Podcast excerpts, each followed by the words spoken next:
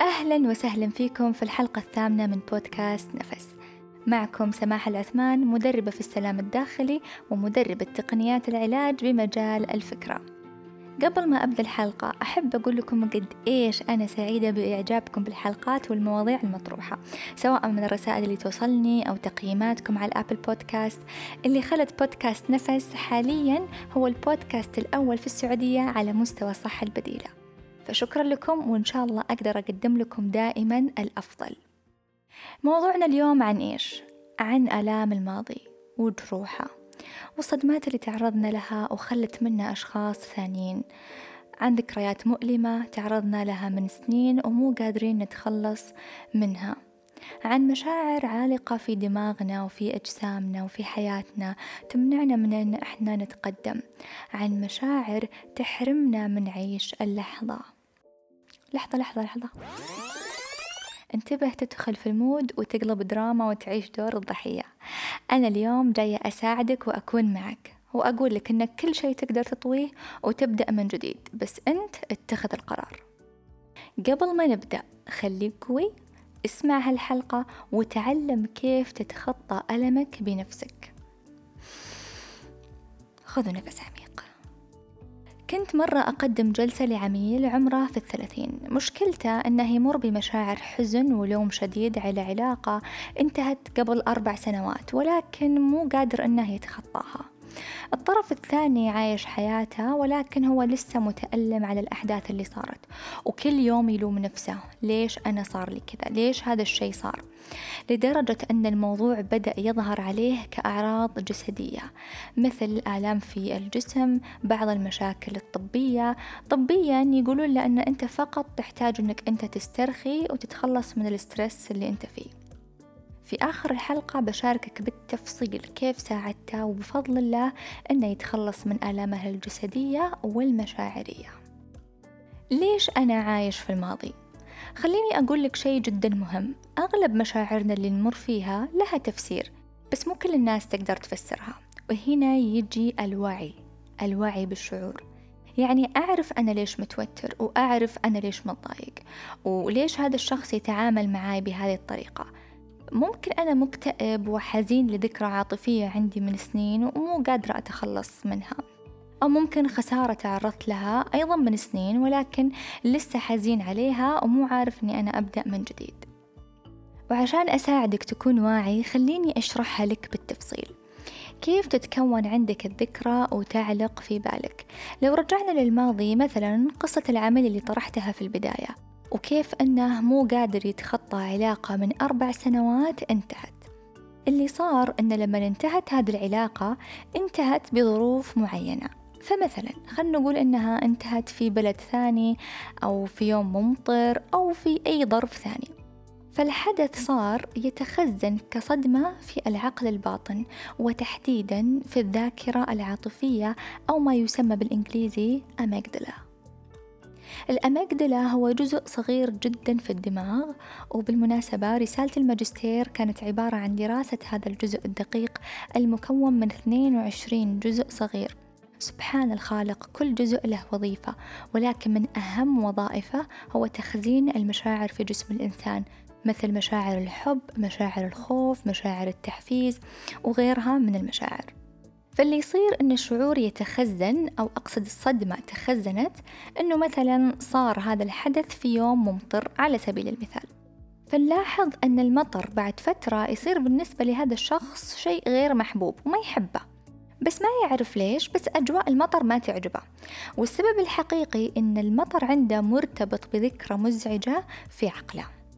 حلو، يعني قصدك يا سماحة أن الذكريات المزعجة تتخزن؟ أيوة نعم تتخزن. يعني قصدك أن إحنا ما نقدر نتخطاها عشانها عالقة في عقولنا؟ أيوة صحيح. الذكرى ارتبطت بشعور، ممكن هذا الشعور يكون لوم، خوف، غضب، تأنيب، أيا كان.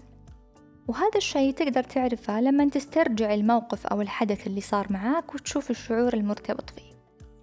طيب ممتاز، الحين فهمنا أن الذكرى تتخزن في الدماغ. طيب إيش اللي يحفزها؟ اللي يحفزها هو إحنا أو أنا، لما أنا أعيد الذكرى وأتكلم عنها كل فترة وفترة، يجيني شعور مزعج وممكن فقط يتعكر مزاجي.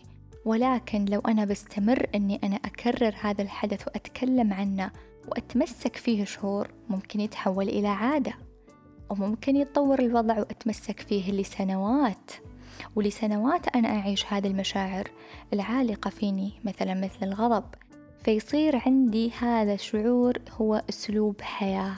تعودت أني أنا أكون دائما متوترة، تعودت أني أنا أكون دائما معصبة، تعودت أني أنا أكون دائما ضحية.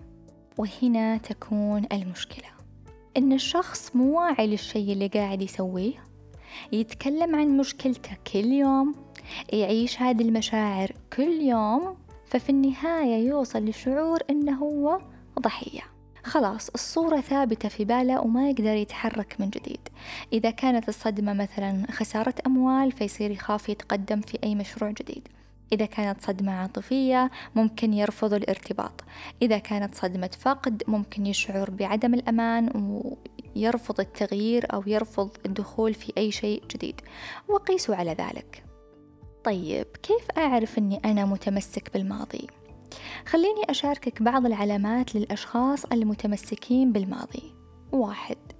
الخوف من التقدم في الحياة وعدم تقبل الجديد بسبب الصدمة اللي تعرض لها سابقا، في حين أن الشخص اللي يكون عايش اللحظة أو سمح لصدمات الماضي بالرحيل تلقاه عادي، يدخل في أشياء جديدة، يبغى يتعلم أشياء جديدة، ما عنده شعور الخوف من الجديد، هو مرن قابل أنه يتعلم ويتغير ويتجدد. 2. ممكن الشخص يكون قاسي على نفسه أو يكون قاسي في الحكم على الآخرين. 3. يشعر بأنه شخص غير كافي، أو ممكن تكون عنده مشاكل في الثقة بالنفس، فنلقى ثقته بنفسه ضعيفة. 4. يعاني من التأنيب المستمر. ليش؟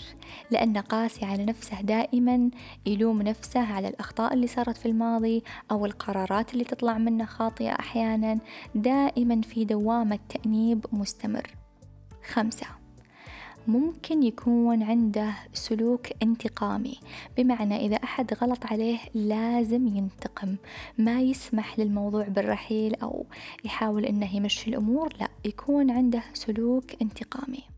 طيب والسؤال المهم، كيف أنظف مشاعر الماضي؟ كيف أسمح للماضي بالرحيل؟ كيف أنظف عقلي؟ بما أنك أنت الآن معاي فهمت كيف العقل يتعامل مع الصدمة، فخلينا زي ما دخلت بالتدريج وتخزنت نطلعها بهدوء. وعندي لك طريقتين، واحدة فعالة جدا بس تحتاج وقت، والثانية أيضا فعالة جدا ولكنها سريعة. خلينا نبدأ بالطريقة الأولى اللي هي الكتابة العلاجية. من الضروري أنك أنت تفرغ المشاعر المتعلقة بالصدمة أو بالحدث اللي صار، وفي تمرين جدا سهل وبسيط بس يحتاج منك أنك تعطيه حقه، هو أنك تجيب ورقة وقلم وتبدأ بكتابة الحدث اللي صار بالتفصيل الممل. يعني إيش صار في هذاك الوقت، إيش كنت لابس، كيف كان الجو، وين كنت، الساعة كم، بالتفصيل اكتب كل اللي كنت تشوفه. بعدين ابدأ بكتابة مشاعرك أيضا بالتفصيل المهم، كأنك تسولف مع أحد.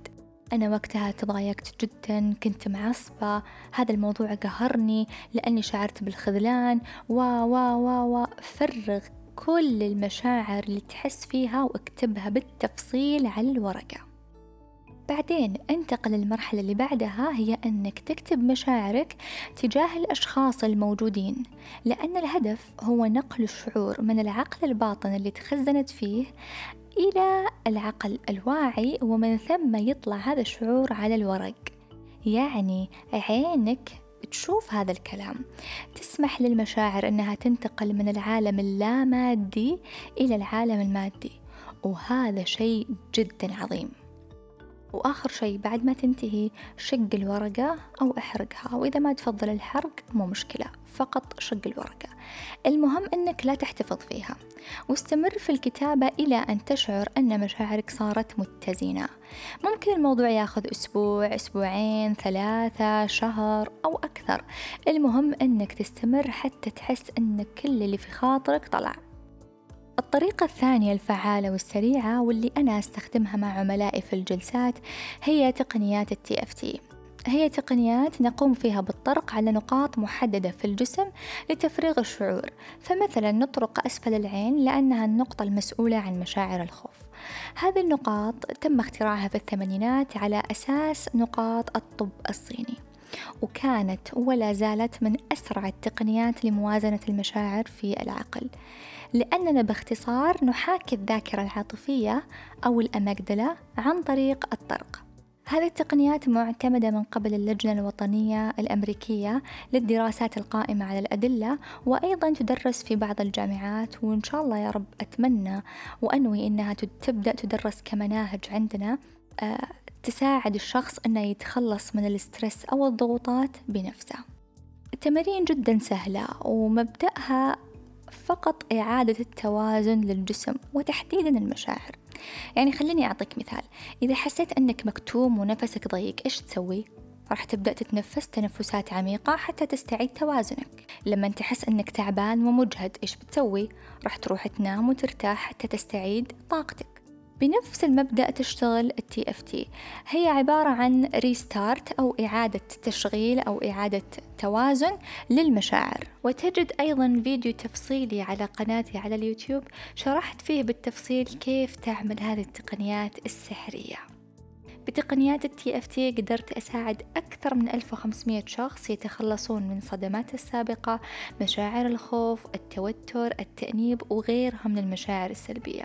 وإذا كان ما عندك الوقت الكافي إنك تاخذ جلسات أو المال الكافي إنك تحجز جلسات مع مختص، أنصحك إنك تتعلم تقنيات ال TFT حتى تساعد نفسك بنفسك. الأسبوع القادم 5 نوفمبر راح أقدم دورة تعليم ال TFT بحيث إنك تكون ممارس معتمد بشهادة معتمدة، وهدية مني لكم. أي شخص ينضم للبرنامج هذا الشهر مع صديق راح يحصل على استشارة مجانية معي مدتها نصف ساعة. ينتهي العرض يوم 3 نوفمبر، لا تضيعون الفرصة. العميل اللي ذكرت قصته في البداية طلبت منه أثناء الجلسة أنه يستحضر المشاعر والذكرى المزعجة ويعطيني مقياس لهذه المشاعر. قد إيش من 10 تزعجه هذه الذكرى؟ 10 من 10 يعني هي مؤلمة جدا. وبالفعل كان مقياس الألم عنده جدا قوي، كان 10. بدأنا بالطرق على نقاط محددة في الجسم لتحرير هذه المشاعر لمدة 5 دقائق. النتيجة كانت أن مقياس الشعور نزل من 10 إلى 3، وهذا يعتبر نقلة كبيرة من أنك تعاني من ألم وذكرى مزعجة إلى أن الشعور يصير عادي. هذا زي ما يقولون لي عملائي ويقولون I don't care. أعرف أنه ممكن تستغرب، ولكن خليني أقول لك أن التجربة خير برهان. ادخل على موقع سماح أكاديمي وطبق جلسة التحرر من الماضي، فيها تمارين جدا عميقة ولكنها تمارين عامة وبإذن الله حتفيدك. طبعا العميل استمر على بعض هذه التمارين بعد الجلسة وأنا كنت متابعة معه، وبفضل الله تخلص من مشاعر الماضي المزعجة تماما.